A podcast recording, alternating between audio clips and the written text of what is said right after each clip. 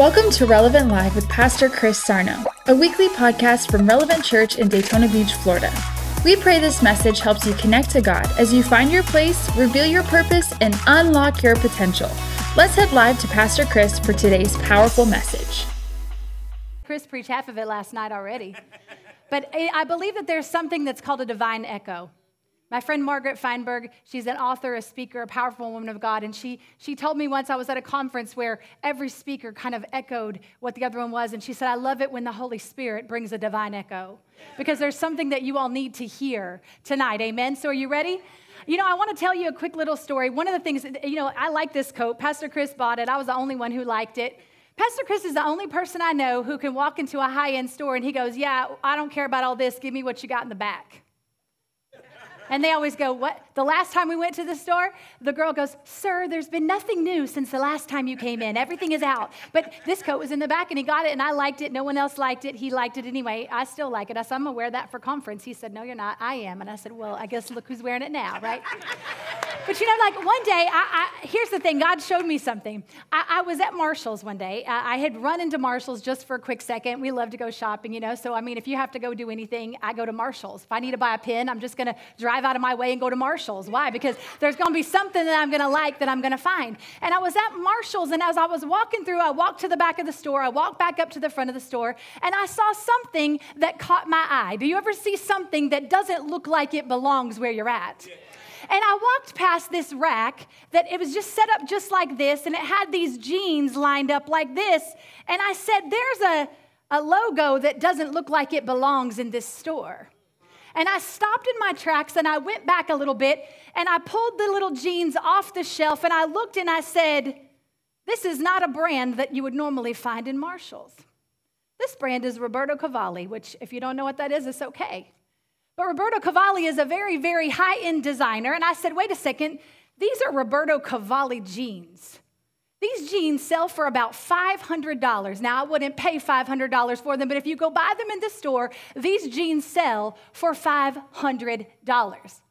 They don't look like anything special, right? They just look like jeans, but they say Roberto Cavalli, have the little logo on the back, and they sell for about $500. They're not the Just Cavalli, which is a lower end that sells for about 300. They're not, he has two other lines, but these are the top of the line Roberto Cavalli jeans. And I looked and I could not believe my eyes because what I saw was a price tag of $15. And there was about six pair, and I bought all six of them because I was going to sell them on Poshmark. That was two years ago. You can see they're still in my closet because I still I gave a couple pairs away because we believe in sowing, not selling. Amen. Plus, I'll go sell those on Poshmark, make some money, and buy some new jeans. But you want to know what? I looked at those jeans and I thought, wow, nobody knew in that store knew the value of the jeans. The girl at the counter, she said, Oh, well, these are a lot of jeans. I said, Well, sweetie, those are Roberto Cavalli jeans, and they're on sale for $15, and you're not going to find them. And she said, Oh, you know, I found these pair of leggings in here the other day, and they were like, and I was like, No, sweetie, your leggings do not, it's okay. But not to sound pretentious, but I was like, Those are $500 jeans that have a price tag on them for $15. But the Lord brought that back to my remembrance because just the other day I had gone in the store and I had gone into Marshall's again, I think it was TJ Maxx, and I found a dress that had a label that I recognized, another high end designer, and, and the dress was selling for $29. And I said, That's a $300 dress. Who in the world is in charge of the inventory in these stores? Because they clearly do not know what they have. I know what they have, so I bought everything with that name on it. Found them in the clearance rack for $10. Found them, bought them. But you want to know? The Lord spoke to me this week, and He said to me, How many of us are worth far more than the price tag that's been placed on us. How many of you are worth so much more than the discount tag that's been placed on you by things in your life? And through that story, there were four lessons. Actually, I thought I was going to go somewhere different, but God messed me up today because He took me somewhere else. And, and I had something all laid out, and God was like, I couldn't quite get it. I was sitting down, and God gave me four lessons that we're going to learn from my Roberto Cavalli jeans. All right? Is that okay with you tonight? The first lesson that I want you to learn tonight is that you are valuable. You need to know that you are valuable. Just say it right now. Say, I am valuable. See, you were created by the most exquisite designer that ever was. He was a designer that was more meticulous than the greatest fashion advisor or designer that there ever was because Jeremiah 1 9 in the New Living Translation says this I knew you before I formed you in my, your mother's womb. Before you were born, I set you apart and appointed you as my prophet to the nations. You want to know what? He formed you. You know how it says in Psalm 139 that I formed you in your mother's womb. I knit you together, your most innermost parts. He said that He fashioned you. Not only did he fashion you, but in Genesis 1:28, he fashioned you. He said, "Let us make man in our image," and he created you in his image. And then not only that, in Genesis 2:7, he breathed the breath of life into you, where you became a living spirit. Then he put a price tag that, on you that was priceless because it was the birth, it was the death of his only begotten son. You are valuable and we walk around and things happen in life and situations occur and people do us wrong and things happen and pretty soon we don't look like we're valuable and we accept that we're $15 when we're worth far more than that.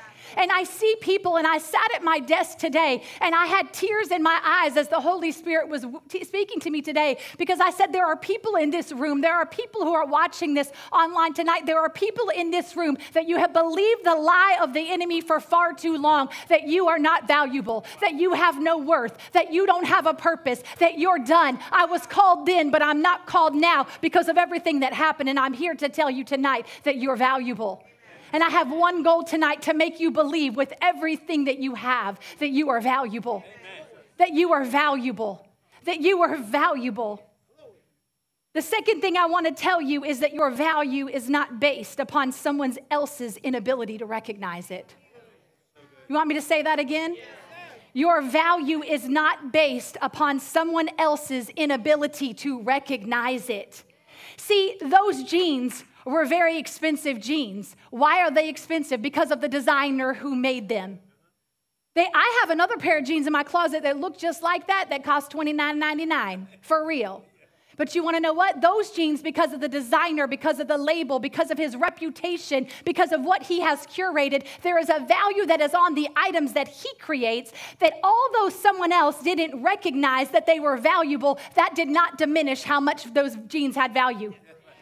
And just because someone had the inability to recognize the value that's on the inside of you, that doesn't lessen the value that you have. Amen. But so often, what we do is people don't value us, and pretty soon we start to begin the lie that we aren't worth it, that we aren't valuable. Well, I guess that's why they left me. I guess that's why I didn't get the promotion. I guess that's why this happened because someone else's inability to recognize the value that in you made you stop believing that you were valuable yourself. See, not only did the inventory director at Marshall's, whoever, they should be fired. I'd fire them if I was.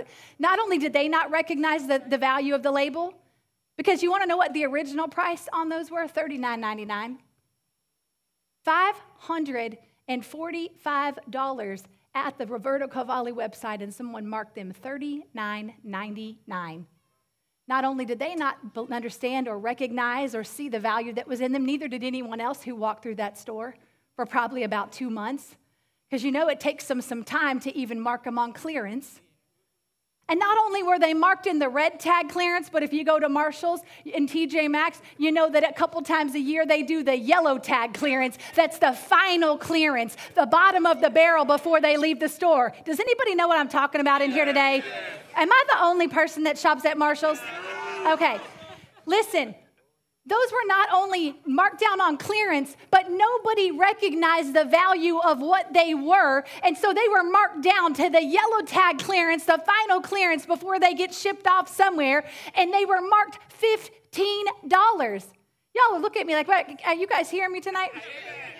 Because how many of you, somebody not only didn't recognize your value to begin with, but they marked you down a couple times and you started to believe that that's all you were worth. But see, I walked into that store, I walked past a little glimpse in my eye, I saw the back pocket and I said, Whoa, hold on a second. Those are some jeans that I know right there. I know what those are. Oh, wow, wait a second. Here's another pair. Here's another pair. Here's another pair. And I went through all the racks until I found actually there was seven pair, two dark pair, and there were five light light blue pair, and I got them all and took them with me because you want to know what? The $85 I spent was well worth it. Amen.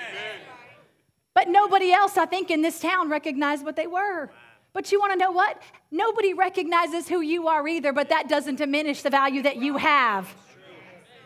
I want you to turn with me to Luke chapter 7, and we're going to go and read a story that's very familiar to probably most of you. Luke chapter 7, we're going to look at verse 36. I'm going to read it to you in the Passion Translation.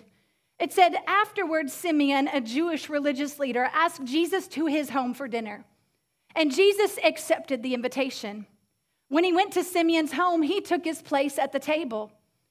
In the neighborhood, there was an immoral woman of the streets, known to all to be a prostitute. When she heard that Jesus was at Simeon's house, she took an exquisite flask made from alabaster, filled it with the most expensive perfume, went right into the home of the Jewish religious leader, and in front of all the guests, she knelt at the feet of Jesus. Broken and weeping, she covered his feet with the tears that fell from his, her face. She kept crying and drying his feet with her long hair. Over and over, she kissed Jesus' feet. Then, as an act of worship, she opened her flask and anointed his feet with her costly perfume. When Simeon saw what was happening, he thought this man cannot be a true prophet. If he were really a prophet, he would know what kind of sinful woman is touching him. And Jesus said, Simeon, I have a word for you. Go ahead, teacher, I want to hear it, he answered. It's a story about two men who were deeply in debt. One owed the bank $100,000 and the only the other one only owed $10,000. And when it was obvious that neither of them would be able to repay their debts, the kind banker graciously wrote off the debts and forgave them all that they owed. Tell me, Simeon, which of the two debtors would be more thankful? Which one would love the banker most? And Simeon said, I suppose it would be the one with the greater debt forgiven. And you're right, Jesus agreed. Then he spoke to Simeon about that woman, that immoral, sinful prostitute, that wicked woman who was kneeling at his feet. He said, Do you see this woman kneeling here? She is doing for me what you didn't even bother to do. She, when I entered your home as a guest, you didn't think about offering me water to wash my feet and wash the dust off my feet, yet she came into your home and washed my feet with her many tears and then dried my feet with her hair. You didn't even welcome me into your home with the customary kiss of greeting, but the moment I came in, she has not stopped kissing my feet. You didn't take the time to anoint my head with fragrant oil, but she anointed my head and my feet with the finest perfume. She's been forgiven of all her many sins. This is why she has shown me such extravagant love. But those who assume they have very little to be forgiven will love me very little. Then Jesus said to the woman, All your sins are forgiven. And the guest said, Who can forgive sins? And Jesus said this in verse 50 Your faith in me has given you life. Now you may leave and walk in the ways of peace. And when I read that story, I thought, man, that those people at that dinner that night had the inability to recognize the value of that woman. See, she had a label placed upon her by the religious leaders of the day. Her price tag was worthless. Her label was immoral. Her label was broken. Her label was sinful, but that is not what Jesus saw. When Jesus looked at that woman, he said, I see you, you're priceless. I see you, you're precious. I see you, you're an extravagant worshiper. I see you, you are forgiven. See, the thing is this that your label was placed on you by God. That means that no one can, not even yourself, can devalue the value of what He has given you and who He has made you to be. The third thing I want to tell you tonight is that your value is not placed, is not based upon the discounted label that others placed upon you. Your value is not based upon the discounted label that others placed on you. Do I have anyone in this place that you've been discounted? That people have looked at you and they've discounted you all the way down to the yellow tag final clearance? They've looked at you and they haven't seen the beautiful, wonderful, called, anointed person that you are. They look at you and they see what they want to see. Pastor Chris said it last night. He said, Some people just want to remind you of who you used to be because they can never get past the price tag that they put on you.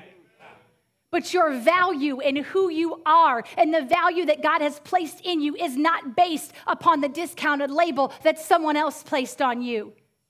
See, just because that price tag says $15, that does not change the value of what those jeans Amen. are worth. Right. That just doesn't. Amen.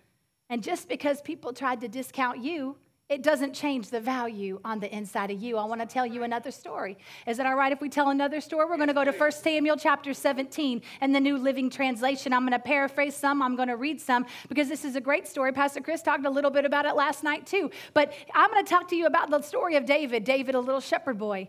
And basically, in verses 1 through 11 of Samuel chapter 17, Goliath the Philistine was openly taunting the Israelite army.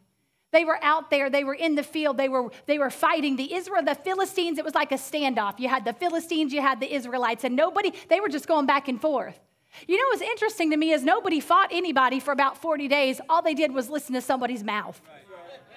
Some of you need to stop listening to someone's mouth and pick up a sword and start fighting. But that's just something a little different. I'll give you that for free. Because here's the thing they stood there and listened to a giant Philistine mock them and taunt them and taunt their God. These are the greatest and the strongest. David was just a little boy. He had, a, if you remember when he got anointed king, he had all these brothers that were bigger and stronger and better. I have to believe that the army was made up of bigger, stronger, better guys just like his brothers.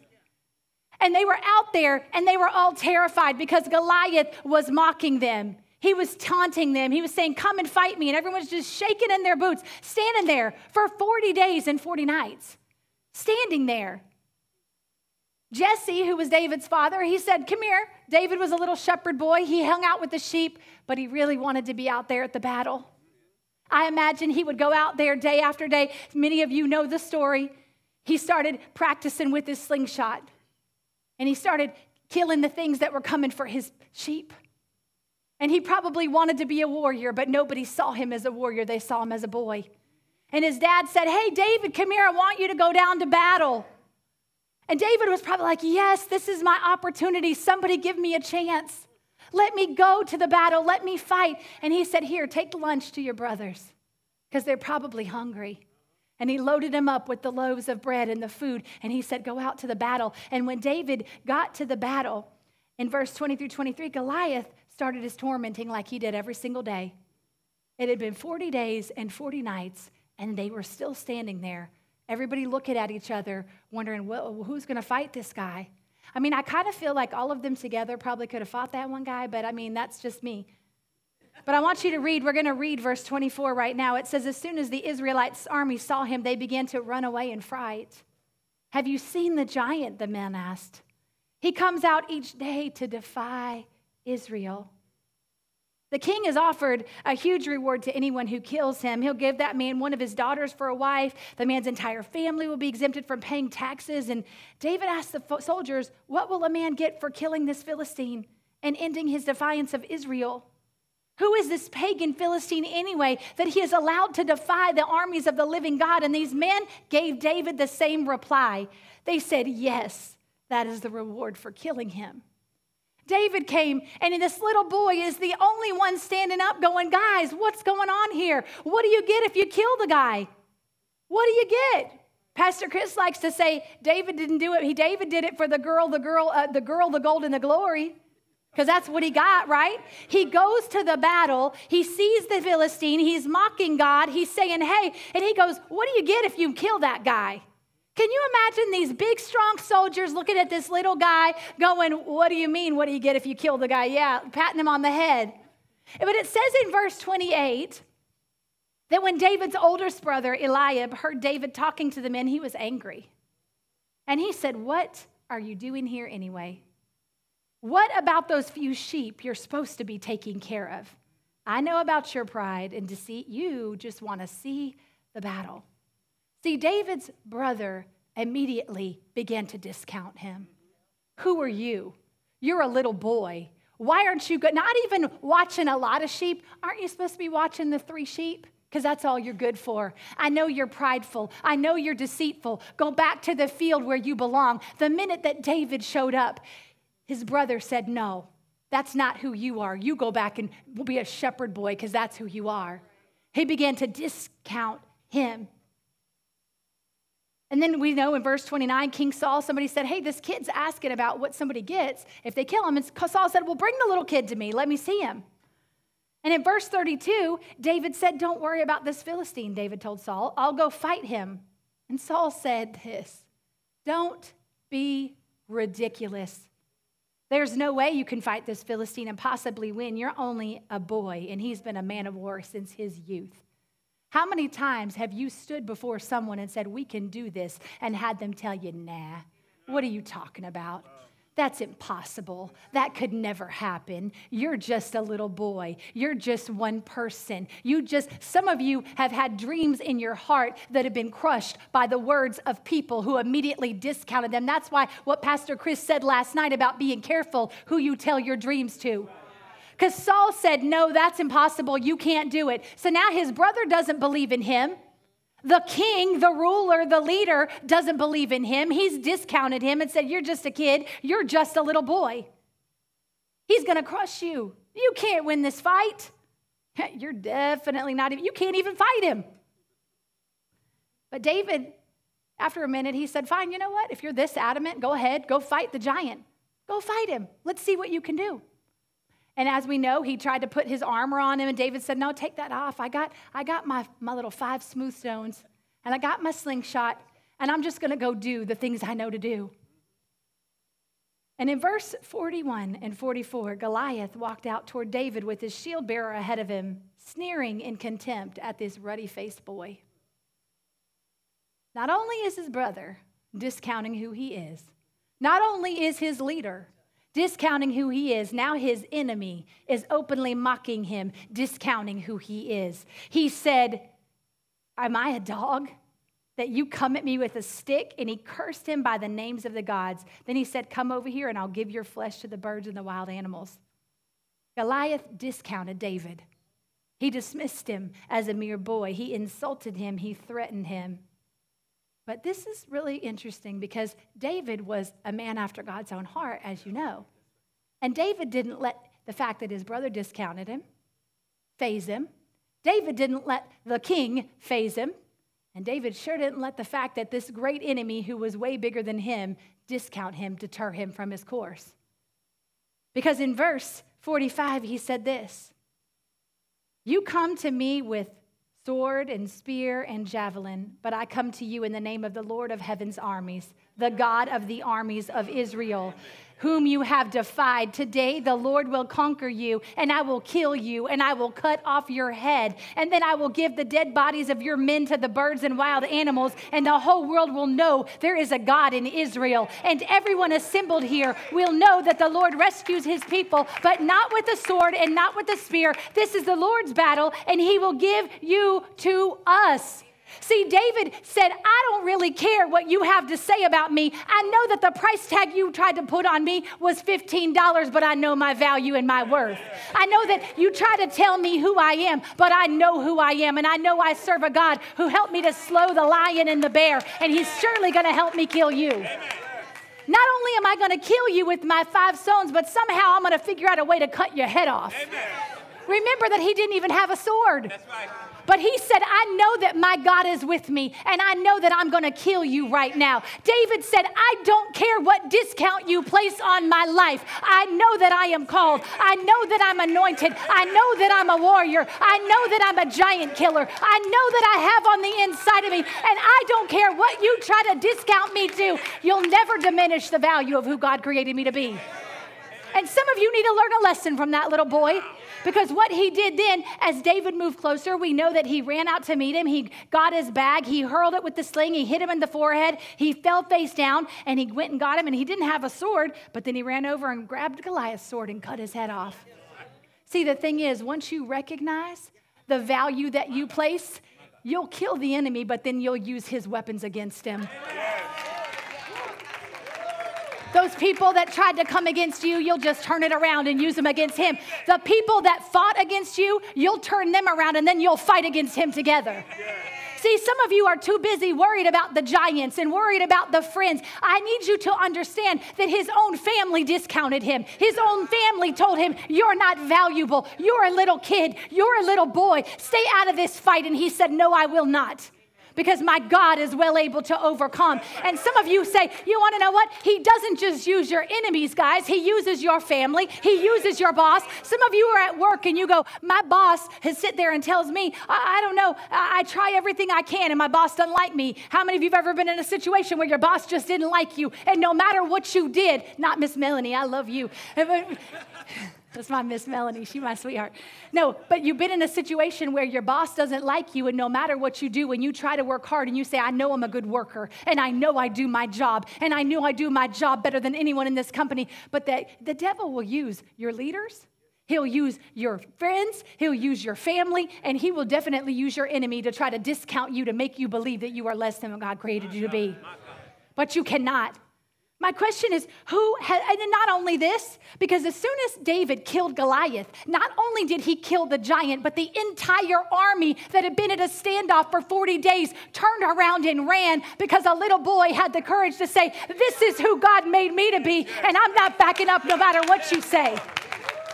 That little boy, in one moment, with one stone, one stone, got a whole army to leave. Can you imagine this picture? We've seen pictures of war, right, going on. Can you imagine Russia and Ukraine in a standoff, and one little boy stands up and throws a rock, and the whole other army turns around and runs the other direction? We read the story and think it's real cute, but we need to read the story and realize, my God, the same power that's in David, that value that was in him is in me. We need to read that story and recognize this is not a story. This is something I can apply to my life because I have a giant killer on the inside of me. There's a warrior on the inside of me. There's someone on the inside of me that God has made me, and nothing you say or do, you're not believing in me doesn't make me not believe in myself. Who tried to tell you you're less than what God created you to be? And God showed me this. The fourth thing He showed me was that your value doesn't depreciate. Write that down. Your value doesn't depreciate. Everything else in life depreciates. You buy a car. What does Dave Ramsey say? Don't buy a new car because the moment you drive it off the lot, what happens? Thank you. And you drive it for a month, and what happens? Well, not now. Now cars are hot. I mean, if you got a car, I told PC, I said, maybe I better go trade my car, and I think I can sell it. It's my reaping season, amen? amen. but you drive a car, it depreciates. You buy a house, what happens? It depreciates. Things happen, right? It depreciates. You have a house fire, what happens? The value of your house depreciates. Everything in life depreciates but your value does not depreciate. And some of us walk around feeling like, oh, I've been doing this a really long time. I was called, I was anointed. I remember when I had the fire of God on the inside of me. I was called to sing, I was called to worship, but something happened, and along the way, I started devaluing myself. And I just figured, you know what? It just was for another season and another time. Somebody asked me something the other day about something that I used to do. And I said, my season for that is over. It's not my season anymore. And I really do believe that because I feel like God showed me that I'm supposed to be doing something different. But you want to know what? How often do we depreciate our own value for things that happen that are beyond our control, for things that happen in our lives? It can be easy to walk through life. And because your circumstances aren't what you want them to be, you feel as though your value is depreciating. You fail at something, and your value depreciates in your own eyes. Your marriage didn't work. And you say, You want to know what? My value must be depreciating. You aren't as successful as you thought you should be. You depreciate your value. You file for bankruptcy and you say, I'm a failure, and you depreciate your value. But I want to tell you something, and you might want to write this down. I'm going to give you just because your situation deteriorated doesn't mean your value depreciated. I'll say that one more time for you. Just because your situation deteriorated does not mean that your value depreciated. Because things may depreciate, but you want to know what God showed me? You know what doesn't depreciate? A masterpiece. You have pieces of art in museums that are hundreds of years old, thousands of years old, and those things don't depreciate over time, they get increased value. Some of them are old and gritty and faded and worn and torn, and they've had the ages of time come upon them. And guess what? They're worth more now today than they were worth in the beginning. There are paintings that when the, when the painter, whatever they're called, the artist painted them, they weren't worth anything, but upon their death, hundreds of years later, they go for millions of dollars. And the Lord showed me that this afternoon that a masterpiece does not deteriorate, and that is very good, doesn't depreciate, because here's the thing the more difficulty that the item goes through to be still there, the greater value that it holds. And some of you need to recognize that you are a masterpiece. Maybe you've been through some stuff. Maybe people have tried to devalue you. Maybe you're a little worn around the edges. Maybe you're a little tired, dusty, rusty, worn out. But guess what? Your value has skyrocketed because of what you have been through. Ephesians chapter 2, verse 10 in the New Living Translation. I love this verse. I use it in a ton of messages because it's so powerful and you need to hear it every single day. Some of you should open this up and put it in your phone and make it be the first thing, set an alarm at 6 a.m. that goes off, and this is what shows up. You are, we are God's masterpiece. He has created us anew in Christ Jesus so we can do the good things He planned for us long ago. Amen. You might feel a little dusty, a little worn down, a little worn out, a little torn, a little tattered, but that does not mean that you are deteriorated or depreciated. That just means that now I'm worth a little more. Amen.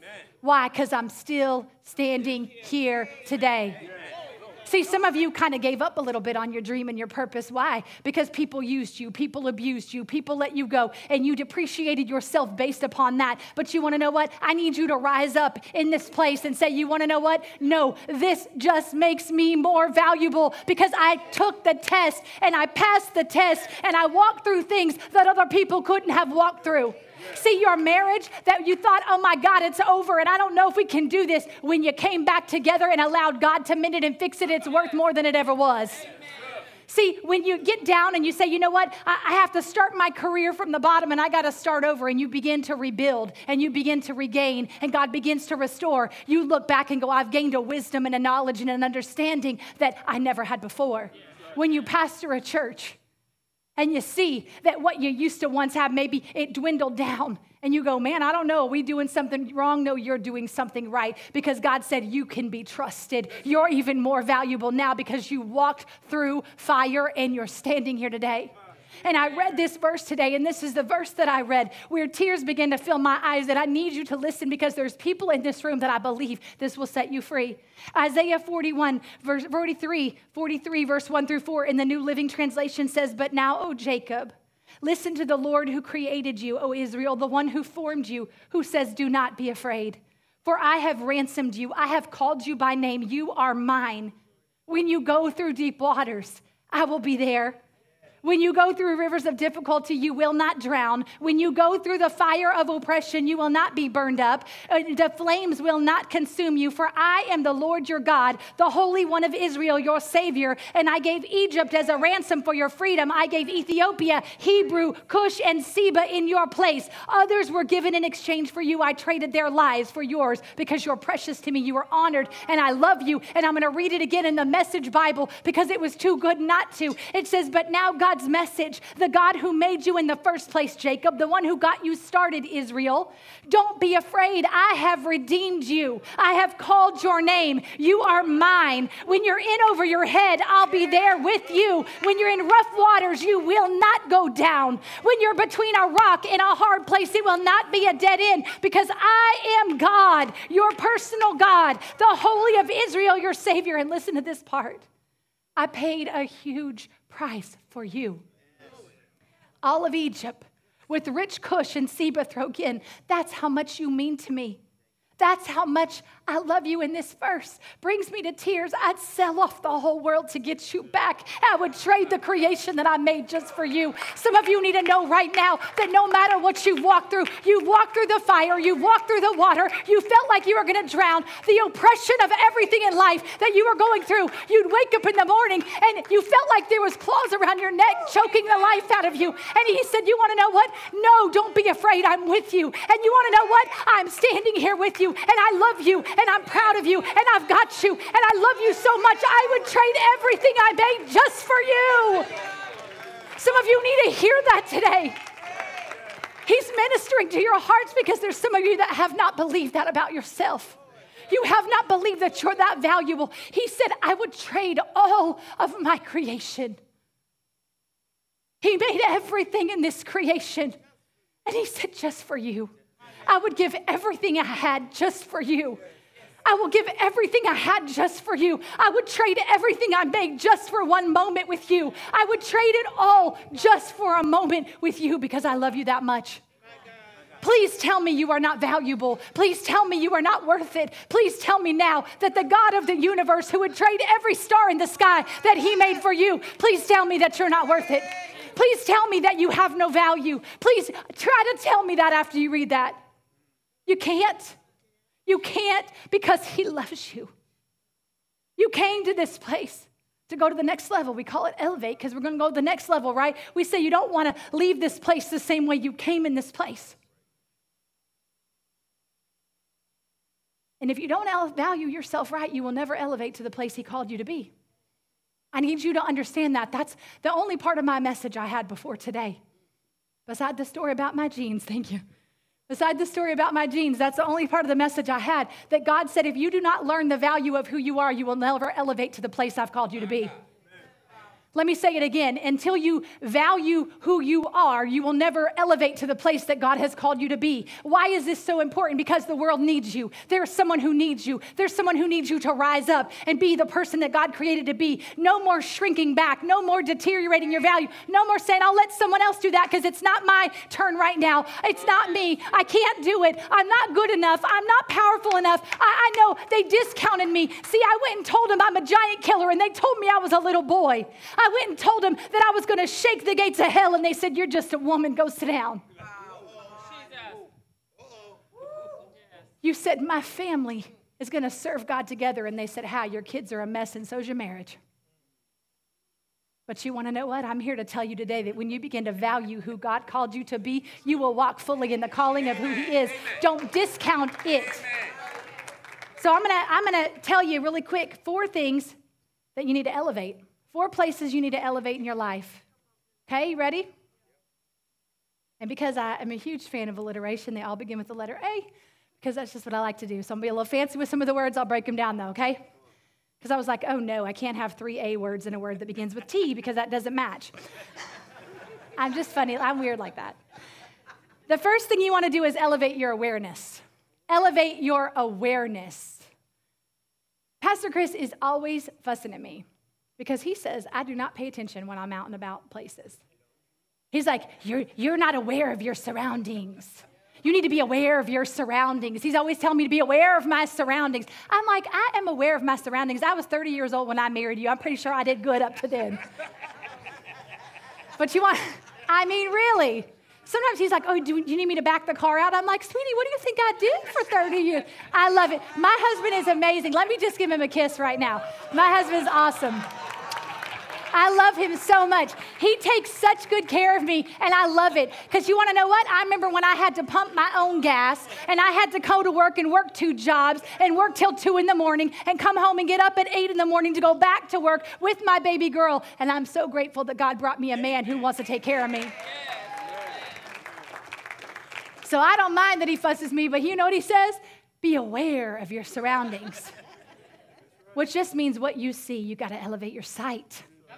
What do you see when you look at yourself? What do you see when you look in the mirror? What do you see when you look? 1 Peter chapter 2 verse 9 in the Passion translation says this, but you are God's chosen treasure. You're a spiritual nation set apart as God's devoted one. He called you out of darkness to experience his marvelous light, and now he claims you as his very own. He did this so that you would broadcast his glorious wonders throughout the world. And from that one verse, I found about six things that you can take away that you are. You don't have to write them down because you can just get the verse. You are chosen. You are a treasure. You are set apart. You've been called out of darkness. You've been claimed by God. You are worthy. Get this, He claimed you worthy. He said, You're worthy to talk about me. You're worthy to broadcast my wonders to the nation. You know, people don't have people that aren't worthy represent them, right? You don't have to, if I'm going to have a representative for the ministry and somebody who's going to speak on my behalf, I'm going to make sure they can speak really well and say what I want them to say. God said, I count you worthy to broadcast to the world my wonders. And that's just not for the preachers in the room, that's for everyone in this room. That's for the businesswoman who broadcasts his wonders every single day to everyone around her. That's for the person who works in the hospital who broadcasts his wonders. God said, I have counted you worthy to speak on my behalf because the people in the world, guys, you don't get it. He gave his only son and came into the world and did signs and miracles and wonders and said, Now you go do it. And the only criteria is that we say, Yes, I believe in you. And he said, Great, if you believe in me, I've empowered you and I've called you up to a greater level. And now see yourself the way I called you and go do the same signs, wonders, and miracles that there are. Go heal the sick. Go tell the lame to walk. Go open deaf ears. Go open blind eyes. How come you can go to other, you don't want to know what? I've been to other countries. Jess, you go to other countries. You've been to other countries. You want to know how quick people get a miracle? Pastor Chris did, has done tons of miracle crusades in India. You want to know how many people? I will never forget the, one of the, the first ones he did. And he's standing at the pulpit, and he's a young guy right out of Bible school, and he hears the Holy Spirit say, Say this there's a woman in the room who does not have the parts to have a baby. And he said, I am not going to say that. What? But he was obedient and he said, There's a woman in this room today who does not have the parts to have a baby. And God said, You will conceive and have a child. I've met those children when I went to India. They walked right up to me with how many does she have? Three or four? They have three kids, and she came up and said, Oh, this is me. He said this in the meeting. Why does that happen in other countries? Why are we not concerned to fly to India and start opening blind eyes? Why don't we do it down at the street at Publix when we see someone who's blind? Because here we're worried about what people will say. They're going to diminish me. We go, oh, well, there's not enough. This is what I hear, and this really burns me up. Well, there's just not enough faith in, the, in America. There's not enough faith for that. You go to another country and everyone's so filled with faith. That is a bunch of baloney. You aren't filled with faith. As Pastor Chris said, you can break crutches, throw wheelchairs, why don't you do what God, you cannot be who God called you to be, though, until you recognize and elevate the view of the value He's given you. No, I'm called to heal the sick. I'm called to lay hands on the sick. Oh, I see a little lady limping walking across the street. I'm going to stop my car. Can I pray for you today, ma'am? You know, I went somewhere the other day and it was really fun. It was amazing, beautiful thing. My friend took me. It was so sweet and awesome. And you want to know what? The whole time, as this, this lady was giving me this beautiful facial and it was so awesome and I loved it and it was nice. And the whole time I felt compelled to, to preach the gospel to her. So I'm supposed to be sitting there relaxing, and the Holy Spirit kept telling me to talk to her. So I just kept talking. And I'm sure she probably thought I was a nightmare because I'm one of those people, they, they, don't want you to talk. They just want to like do your. And I'm sitting there telling her, let me tell you about the goodness of Jesus. Let me talk to you about my God. Oh, let me tell you, we pastor a church. Let me talk to you about this. And when we were done, I said, Do you mind if I pray with you? Will you be okay if I pray with you right now? She said, Will you please pray for me? My son is very ill and he needs a miracle. I said, We're going to pray right now. And then I gave her all the information about the church. And she said, Thank God I got you today. What if I didn't say, what if I said, I'm not supposed to do that right now? No, see, what is she gonna say? See, what we do is not just that. Here's the thing I wanna say this, and I hope I can articulate it correctly is that sometimes it's not that the discount that other people put on us, but we discount ourselves and we go, but what are they going to think? They're going to discount me if I open my mouth and say what I'm supposed to say. Yeah. But what did he tell you to say? I walked out of that room. I think I was glowing. Was I glowing, Jeannie? I was like, oh my gosh, I'm so happy. It was not just the facial. I was so happy that I sat there for 50 minutes and I shared the love of Jesus with a woman who was obviously hurting and needed him. I didn't just relax because it was my relaxing moment. It was more fulfilling to me than it had I laid there for 50 minutes with the soft music, almost falling asleep. I woke up energized. I woke up excited. Thank you, Jesus, for giving me the opportunity to be your hands and feet today. We have to stop worrying that other people will discount our words and discount our actions. What if I lay hands on someone if it doesn't work? What if it does? And if it doesn't, say, keep the switch of faith turned on, and that gives you the opportunity to teach them about faith. You have to elevate your awareness of who you are. When you see yourself as less than, you won't do more and you won't be more. The second thing you have to elevate is your articulation. I had to find a fancy word to say the way you talk. Elevate the way you talk, guys. We have to start elevating the way that we talk. What are you saying about yourself? I'm not talking now about what other people are saying about you. I'm talking about what are you saying to yourself? What do you say when you look in the mirror? I don't like you. Do you look in the mirror and say, You're ugly, I don't like you? Do you look in the mirror and say, I don't like this part of me? Do you look in the mirror and say, I just wish I could be more like that person? I wish I could be. More. Do you look in the mirror and say, I'm a failure? Do you look in the mirror and say, I don't know what more to do? Do you look in the mirror and say, I'm depressed? What are you saying? What words are coming out of your mouth, guys? It's time to elevate the things that you're saying. I, am going to read you that and, say First Samuel again because I think it's so good, and there's no other verse I can think of that articulates it better. When David said to the Philistine, You come to me with sword, spear, and javelin, but I come to you in the name of the Lord of heaven's armies, the God of the armies of Israel, whom you defied. And today the Lord will conquer you, and I will kill you and cut off your head, and I'll give your dead bodies to the men. And everyone here is going to know that the Lord rescues his people because this is the Lord battle, and he gives it to us. The power of your words is so important. Pastor Chris has a whole series. I'm not just talking about confession. I'm not talking about confessing the word. I'm talking about looking in the mirror and not just saying it, but believing I am fearfully and wonderfully made. You formed me in my mother's womb. You knit me together. And man, I'm going to praise you because your works are so great. You've anointed me and you've appointed me. And you want to know what, God? I mess up every single day. But you want to know what? Your mercies are new every morning towards me, and you never have a crossword to say. And you want to know what, Jesus? You would sell everything you had just to win me back. And for that, I'm eternally grateful, and I'm worth everything in this world. That's the best thing you need. You want to start looking young, start reading the word, and start telling yourself who you are. You'll get a glow that a facial can't give you. Amen. You'll get a glow that nothing, you want to know why? It comes from the word of God.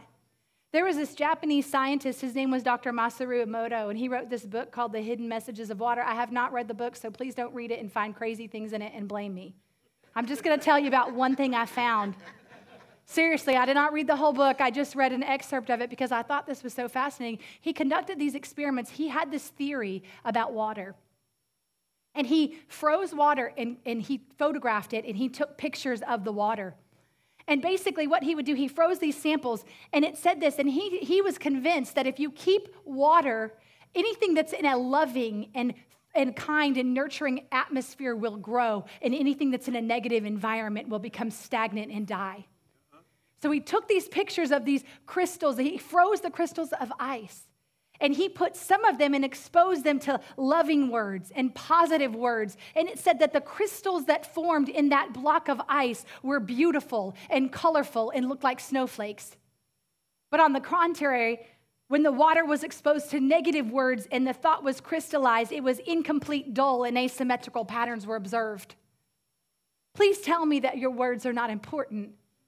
Your words about yourself are more important. You need to get in the mirror every day and say, I'm the most beautiful person. I told Courtney the other day, I cannot tell on you, Courtney. Last night I said, Courtney's the best drummer in the whole world.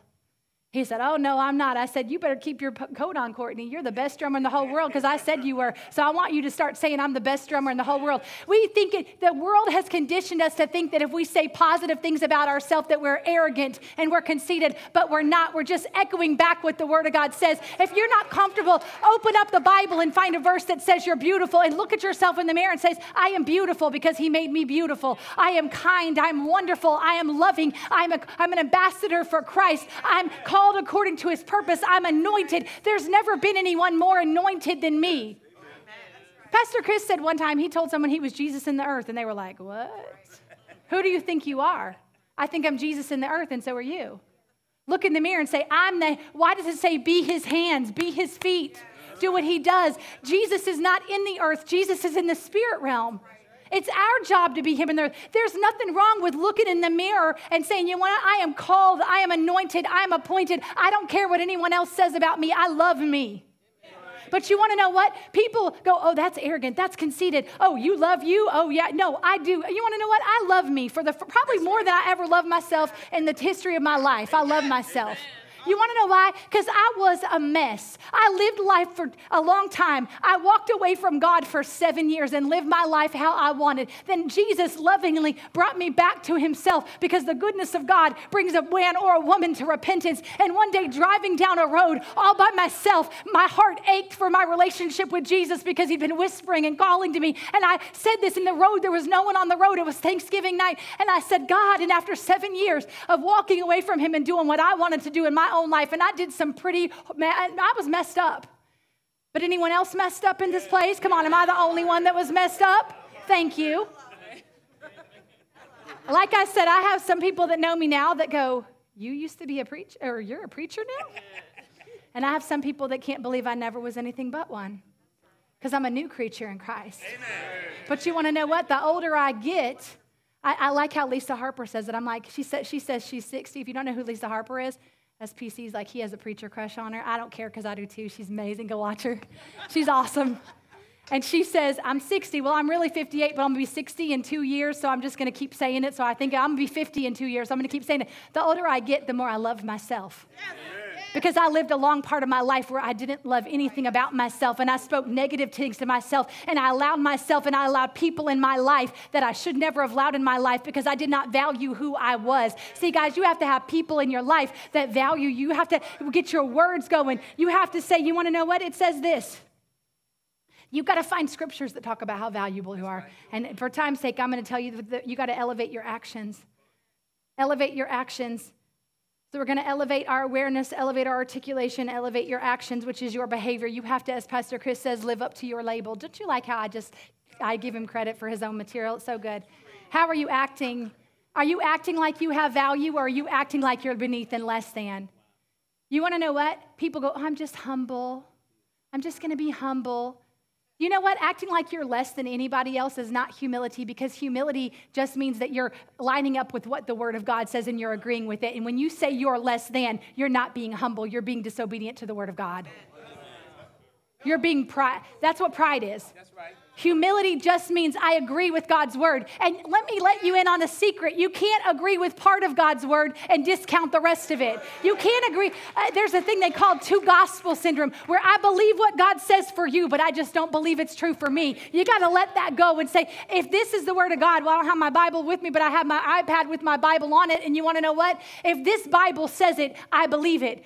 Oh, I don't feel good about myself. Oh, I see this. What is your saying? It says in Ephesians chapter 4, verse 1 through 3 as a prisoner of the Lord, Paul's talking here, I plead with you. He doesn't say, please do this. He doesn't say, can you maybe just think about it? He said, I'm pleading with you. He was in prison.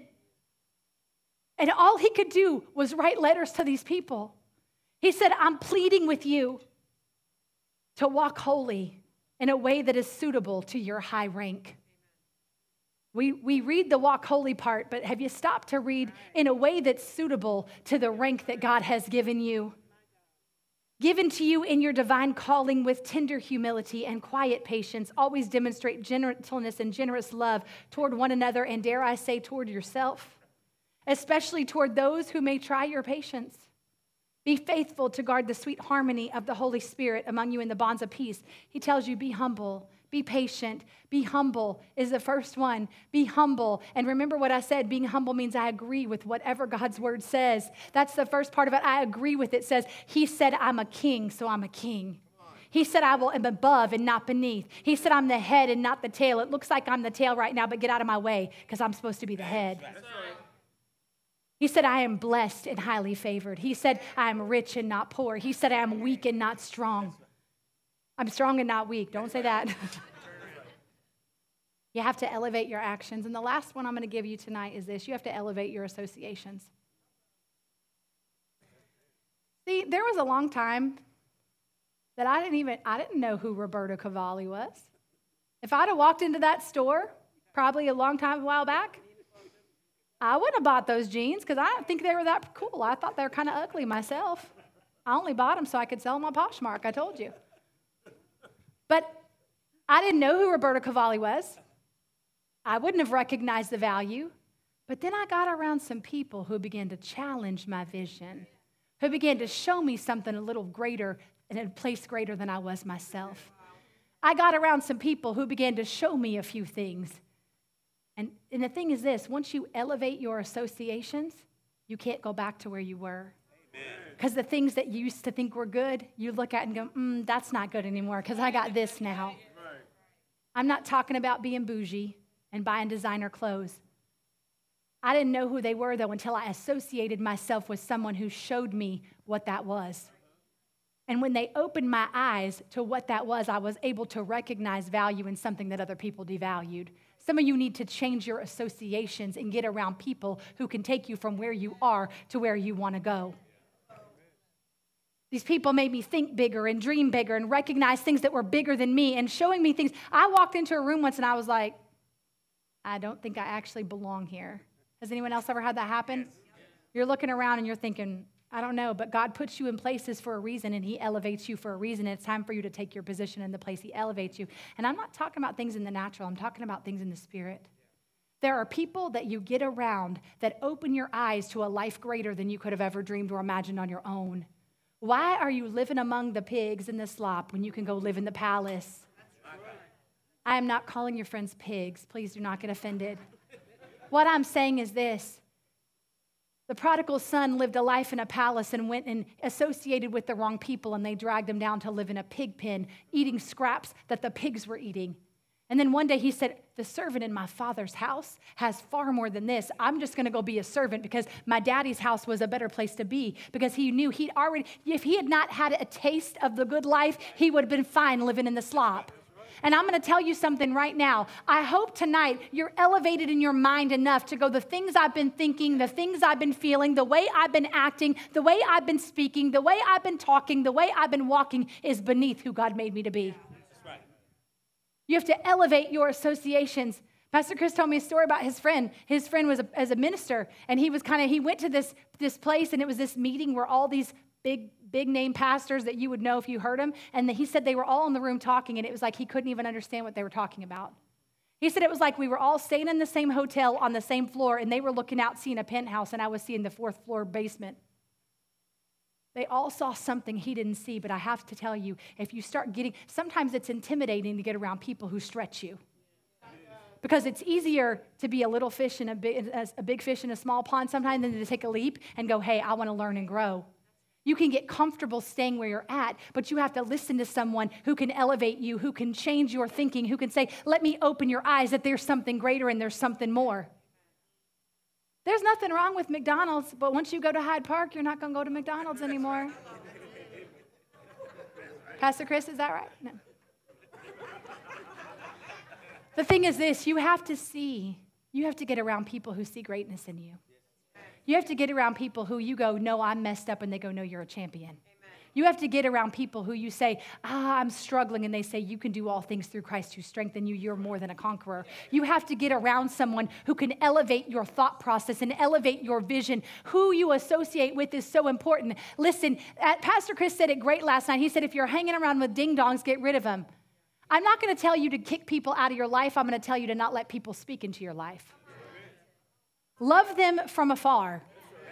Pray for them, minister to them, but listen, if you constantly have our only, our, our pastor said it the best. He said, You spend 90% of your time with people who need you, and you only spend 10% of your time with people you need, and that is backwards. You need to spend 90% of the time with people you need, and 10% of the time with people who need you. And you say, That's selfish. Everybody needs me. But if everyone's always pulling off pieces of you and nobody's filling you back up, then pretty soon you're nothing and left with nothing. You're depleted. Pastors, listen to me. Preachers, people pull you and pull you and pull you, and you think, I got to minister to them, I got to help them all. No, you do not.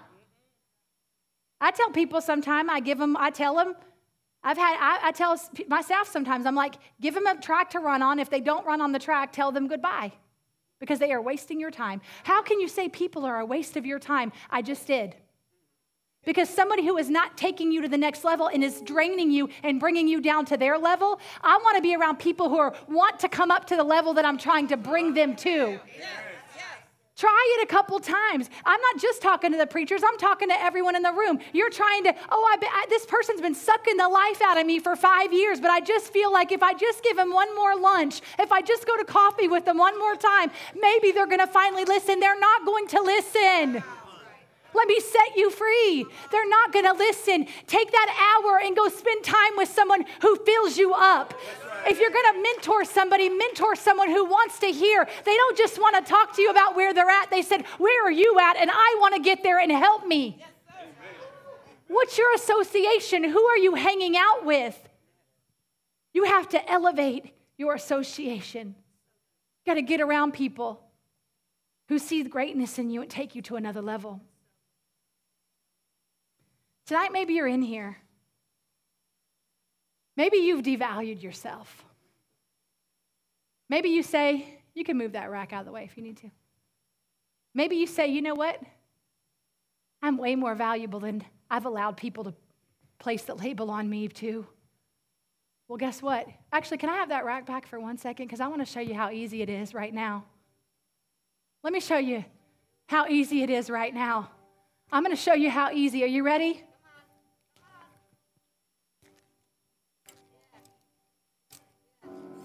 Now, these could be hanging in a posh boutique, probably selling for about three, four hundred dollars right now. Why? Because the $15 label's gone.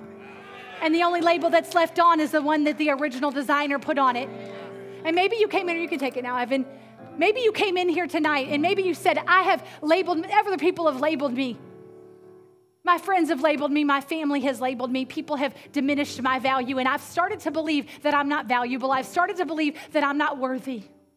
Maybe you're like the woman who came into Jesus, who, although everyone said, You're a sinner, you're a prostitute, you don't belong here, you're not worthy, she said, I just want to worship you, Jesus.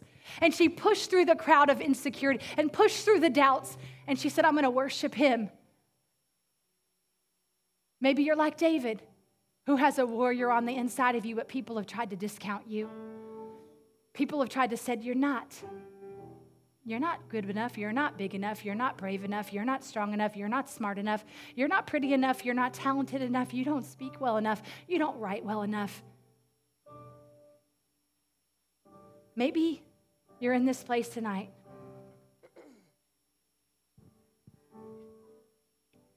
And you just felt that as time went on, you kind of depreciated your value a little bit. You didn't mean to.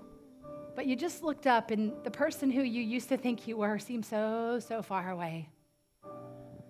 All over this place, can you just, come on, just stand up on your feet for a minute. You can stand up on your feet. We're going to just worship God for a minute. Maybe you just need to be reminded of how God sees you. Just lift your hands to heaven and begin to worship Him. Just close your eyes. It's just you and Him right now. It's just you and him in this place right now. Just take a minute.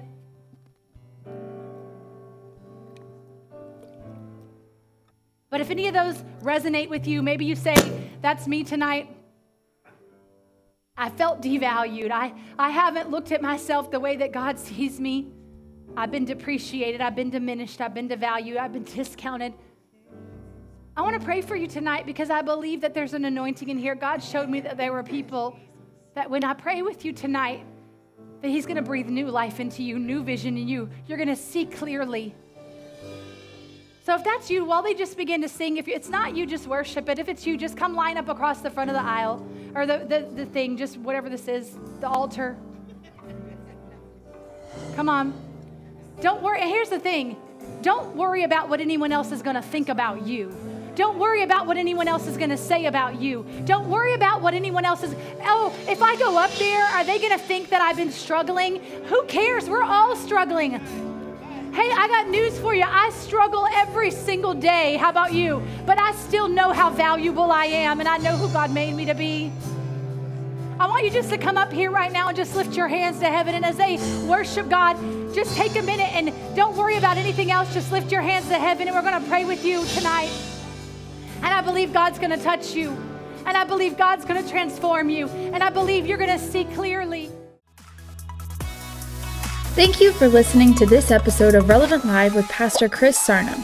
If you are interested in learning more about Relevant Church, you can visit us at relevantfl.org. And don't forget to subscribe to our channel to hear more messages like this one every single week. Thanks for listening.